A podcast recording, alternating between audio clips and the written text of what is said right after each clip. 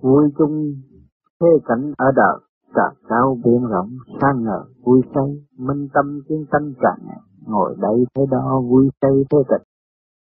sự sáng suốt của vũ trụ đã dẫn tiến con người tự tìm hiểu lấy nó và say đắm với thực trạng của nó. Khi nó được hiểu lấy nó thì nó lại càng thương yêu những gì đã và đang chung sống với nó